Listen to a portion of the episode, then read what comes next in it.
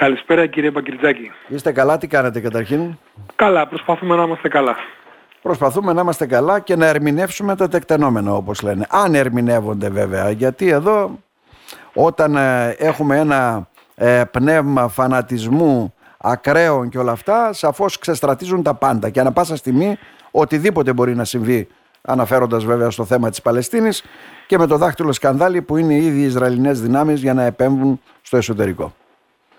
Έχετε δίκιο. Θεωρώ ότι τα πρόσφατα γεγονότα που έγιναν με την επίθεση κατά των Ισραηλινών, αυτές δηλαδή οι ακρότητες, τα, τα, οι κλιματικές συμπεριφορές που βέβαια τις καταδικάζουν όλοι, είχαν ακριβώς ως σκοπό να εξάψουν τα πνεύματα και να αποτρέψουν και μια διαδικασία προσέγγισης του Ισραήλ με κάποια πλέον αραβικά έτσι, ε, καθεστώτα όπως η Σαουδική Αραβία ε, και αυτό έχει δώσει και στους Ισραηλινούς τώρα αν θέλετε την ευκαιρία ή την υποχρέωση να αντιδράσουν με έναν δυσανάλογο τρόπο να, ναι. Ε, δεδομένου ότι και η κυβέρνηση Νετανιάχου είναι απολύτως εκτεθειμένη να, δεν μπορεί να κάνει διαφορετικά για το, το γεγονός ότι ναι. υπήρξαν τόσα, τόσα πολλά θύματα. Υπήρξε δηλαδή ε, τέτοια αναποτελεσματικότητα του συστήματος ασφαλείας.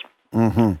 Θεωρώ λοιπόν ότι θα, θα, κάνουν, θα έχουν μια πολύ έντονη αντίδραση ακριβώς για να αποφύγουν αυτή την κριτική που θα έρθει ούτως ή άλλως όταν θα τελειώσουν οι εχθροπραξίες. Μια έντονη αντίδραση όμως να κάνεις πού. Δηλαδή η Παλαιστίνη δεν είναι η Χαμάς μόνο, έτσι δεν είναι; Όχι βέβαια, υπάρχει και η Δυτική Όχθη. Ναι. Εκεί είναι άλλες συνθήκες. Η Χαμάς κυριαρχεί ας το πούμε στην περιοχή, σε αυτή την πόλη στενή περιοχή της Λωρίδας της Γάζας ε, που εξελίσσεται αυτή τη στιγμή σε ένα πεδίο Ε, και φοβάμαι ότι θα δούμε πράγματα ε, πολύ άσχημα και βέβαια ο φόβος είναι να υπάρξει μια γενικότερη ανάφλεξη εάν κινητοποιηθούν και οι μονάδες της, ε, η ομάδα της Hezbollah που είναι στο Λίβανο και η οποία να, είναι πολύ ισχυρότερη από τη Χαμάς. Απαριθμία στρατό από ό,τι ξέρω γύρω σε 65.000 πανίσιους. Το χειρότερο, το χειρότερο είναι ότι εκεί είναι άμεσα συνδεδεμένη με το Ιράν και θα προκαλέσει και την εμπλοκή του Ιράν. Άρα λοιπόν εδώ υπάρχει ένας κίνδυνος να προχωρήσουμε σε μια γενικότερη ανάφλεξη, κάτι που για την ώρα δεν φαίνεται ιδιαίτερα έντονος, γιατί νομίζω για αυτό το λόγο έχουν κατέβει και δύο ομάδες ε, αεροπλανοφόρων, ε, ομάδες μάχης αεροπλανοφόρων αμερικανικών, ακριβώς για να περιχαρακώσουν το πεδίο μάχης, δηλαδή να αποτρέψουν την, την εμπλοκή άλλων σε αυτή την ιστορία. Δεν πάβει όμως να είναι ένα πρόβλημα Αυτό δεν σημαίνει όμως με μια χερσαία εισβολή με τόσους αμάχους, γιατί δεν φεύγουν όλοι, έτσι είναι ξεκάθαρο αυτό. Ότι δεν είναι θα δούμε αγριότητα. Και επίσης είναι ξεκάθαρες ναι. και οι δηλώσεις ε, Νετανιαχού, ο οποίος είπε ότι θα πρέπει να αποχωρήσουν από τη Γάζα οι Παλαιστίνοι. Δηλαδή ότι έχουν ούτε λίγο ούτε πολύ ως στόχο να εφαρμόσουν ένα πρόγραμμα εθνοκάθαρσης. Το οποίο αναπόφευκτα θα δημιουργήσει και σημαντικές προσφυγικές ροές. Mm-hmm. Ήδη βέβαια τα γειτονικά κράτη, η Αίγυπτος και η Ιορδανία... Τάσο Λαβρέντζο, πριν πάμε στις προσφυγικές ροές, δηλαδή είναι ένα δυσεπίλητο πρόβλημα, δεν μπορεί να λυθεί, δεν θέλουν να λυθεί; Νομίζω ότι ε, όλα αυτά τα χρόνια ε, που έχουν περάσει αποδεικνύουν ότι το Μεσανατολικό είναι ένα δυσεπίλητο πρόβλημα, πολύ, ε, παρότι έγιναν βήματα, μην ξεχνάμε ότι εξομαλύνθηκαν οι σχέσεις του Ισραήλ με την Αίγυπτο, με τις συμφωνίες του Camp David και τις υποχωρήσεις της εδαφικές που έκανε το Ισραήλ. Από την άλλη μεριά όμως ε, θα πρέπει να πούμε ότι και η πολιτική του Ισραήλ είναι τέτοια που έχει οθήσει στα άκρα διάφορες ομάδες Παλαιστινίων. Αυτό δεν δικαιολογεί βέβαια τη δράση της Χαμάς ναι, πρόσφατα. Ναι, άλλο, γιατί εκεί τα μπερδεύουμε, ξέρετε. Κάναμε δύο μέτωπα παντού και στις δυτικές χώρες και στην Ελλάδα βλέπω. Είμαστε οι φιλοϊσραηλινοί και οι φιλοπαλαιστίνοι, έτσι δεν είναι; Ε, είναι λάθος αυτό να προσεγγίσουμε ένα τέτοιο θέμα και προσέγγιση αυτή, ναι. με, οπαδική, με οπαδικό τρόπο. Ας Είναι, είναι ένα λάθος που κάνει συχνά η ελληνική κοινή γνώμη. Είναι ένα σύνθετο θέμα. Εγώ θεωρώ ότι κάθε μεριά από τις δύο έχει μια οπτική, έχει ένα δίκιο από τη μεριά της και πιστεύω, βέβαια αυτό ακούγεται ιδανικό, αλλά κάποια στιγμή θα πρέπει και οι δύο μεριές να δεχτούν ότι πρέπει να υπάρχει και ο άλλος απέναντί τους. Πρέπει να δεχτούν το δικαίωμα ύπαρξης του άλλου. Και τότε μόνο μπορούμε να οδεύσουμε σε κάποια λύση του προβλήματος. Νομίζω όμως ότι σε αυτή τη φάση αυτό δεν μπορεί να επιτευχθεί. Πάμε προς μια όξυνση και πραγματικά είναι λίγο άδειλες οι εξελιξεις Η Ελλάδα βέβαια προσπαθεί να κάνει τα δικά της βήματα. Βλέπουμε έτσι για τις κινήσεις του Πρωθυπουργού, βλέπουμε και τις κινήσεις βέβαια των ΗΠΑ. ε, όσον αφορά τους παίκτες που βρίσκονται εκεί. Τώρα η Τουρκία έχει ένα διαφορετικό ρόλο και φαίνεται ξεκάθαρο ότι προσπαθεί να καρποθεί πάλι ωφέλη ως επιτίδιος ουδέτερος. Είναι εντελώς διαφορετική περίπτωση. Ε, Παρ' όλα αυτά όμως δεν ξέρω τι συμφωνία μπορεί να βρεθεί γιατί για να πάμε στο θέμα αυτό που λέτε να φύγουν. Να πάνε πού; Άρα θα δημιουργηθούν μεταναστευτικές ροές. Έτσι δεν είναι; Είναι ξεκάθαρο αυτό. Ναι, θα δημιουργηθούν σημαντικές ροές γιατί στη, στη Γάζα ζουν 2 εκατομμύρια άνθρωποι ε, και προφανώς αυτοί έχουν να πάνε μόνο στην περιοχή της Αιγύπτου από την δίωδο Ραφάτ και στην Ιορδανία. Και οι δύο χώρες όμως, ναι. και ειδικά ο βασιλιάς Αμπτάλα της Ιορδανίας πριν δύο μέρες, έστρεψαν να πούν ότι δεν υπάρχει περίπτωση να δεχτούν πρόσφυγες από την Παλαιστίνη. Προφανώς ενθυμούνται τα παλαιότερα γεγονότα και η Ιορδανία, αλλά θυμούνται κυρίως το παράδειγμα του Λιβάνου, ναι. ο οποίος δέχτηκε μαζικά ε, Παλαιστινίους πρόσφυγες με αποτέλεσμα να καταλήξει σε έναν εμφύλιο πόλεμο, να μεταφερθεί το πρόβλημα στο εσωτερικό του και τελικά ο Λίβανος να διαλυθεί ως κοινωνία με πολλά εκατομμύρια κυρίως χριστιανών Λιβανέζων οι οποίοι έφυγαν στη διασπορά, στο εξωτερικό και αυτή τη στιγμή ο Λίβανος είναι μια χώρα ουσιαστικά μειωμένης κυριαρχίας με πολλές ενόπλες δυνάμεις να κυριαρχούν στο εσωτερικό του. Αντιλαμβάνονται λοιπόν ότι και η Αίγυπτος και η Ορδανία ότι δεν θέλουν να μεταφέρουν αυτό το πρόβλημα στο εσωτερικό τους και εκείνοι. Να. Εδώ βέβαια ο κίνδυνος υπάρχει γιατί ήδη ακούμε διάφορες φωνές στην Ελλάδα που λένε ότι θα πρέπει να δεχτούμε κάποιους ή να δεχτούμε πιέσεις να, να, να, να, να, να έρθουν σε εμάς κάποιοι Παλαιστίνοι πρόσφυγες ναι, επειδή θα έρχονται από πόλεμο. Η αλήθεια είναι ότι ε, ως πρόσφυγες αυτοί οι άνθρωποι μπορούν να χαρακτηριστούν μόνο όταν πηγαίνουν στην Αίγυπτο ή στην Ιορδανία γιατί είναι η δηλαδή πρώτη χώρα καταφυγής. Οι, οι γειτονικές χώρες οι οποίες ας πούμε τους παρέχουν μια ασφάλεια έτσι δεν είναι; Ακριβώς. Είναι οι χώρες καταφυγής. Φεύγουν από έναν πόλεμο και πηγαίνουν στη γειτονική χώρα και ζητάνε άσυλο. Δεν μπορούν να, να περάσουν από την Αίγυπτο και να έρθουν στην Ελλάδα μετά ή κάπου αλλού και να ζητήσουν να, να θεωρηθούν πάλι πρόσφυγες. Εκεί δεν είναι πρόσφυγες, έχουν επιλέξει να πάνε κάπου αλλού. Δεν έρχονται δηλαδή από πόλεμο πλέον. Νομίζω ότι η Ελλάδα πρέπει να το αρνηθεί αυτό ούτως ή άλλως. Αυτό δεν σημαίνει ότι δεν πρέπει να βοηθήσει ανθρωπιστικά όσο μπορεί, αλλά δεν μπορεί να υπομειστεί τα προβλήματα που δημιουργούν οι πολιτικές των άλλων δυνάμεων σε όλα τα σημεία του κόσμου.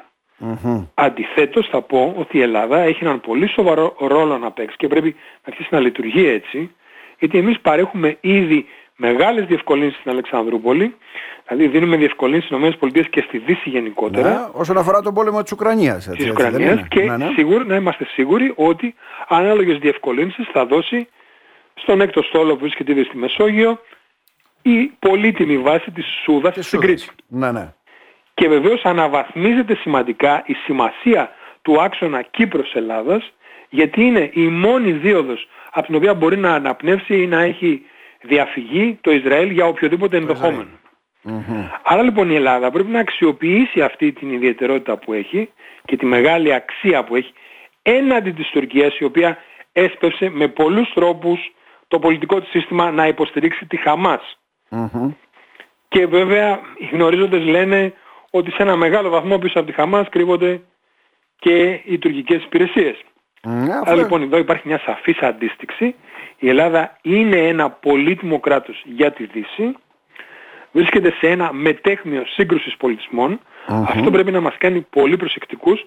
Αλλά από την άλλη μεριά θα πρέπει να αξιοποιήσουμε αυτή την ιδιαιτερότητα την οποία έχουμε και βέβαια αν χρειάζεται να πούμε και κάποιο όχι δεν μπορούμε να δεχτούμε εμείς προσφυγικές ροές από την Παλαιστίνη.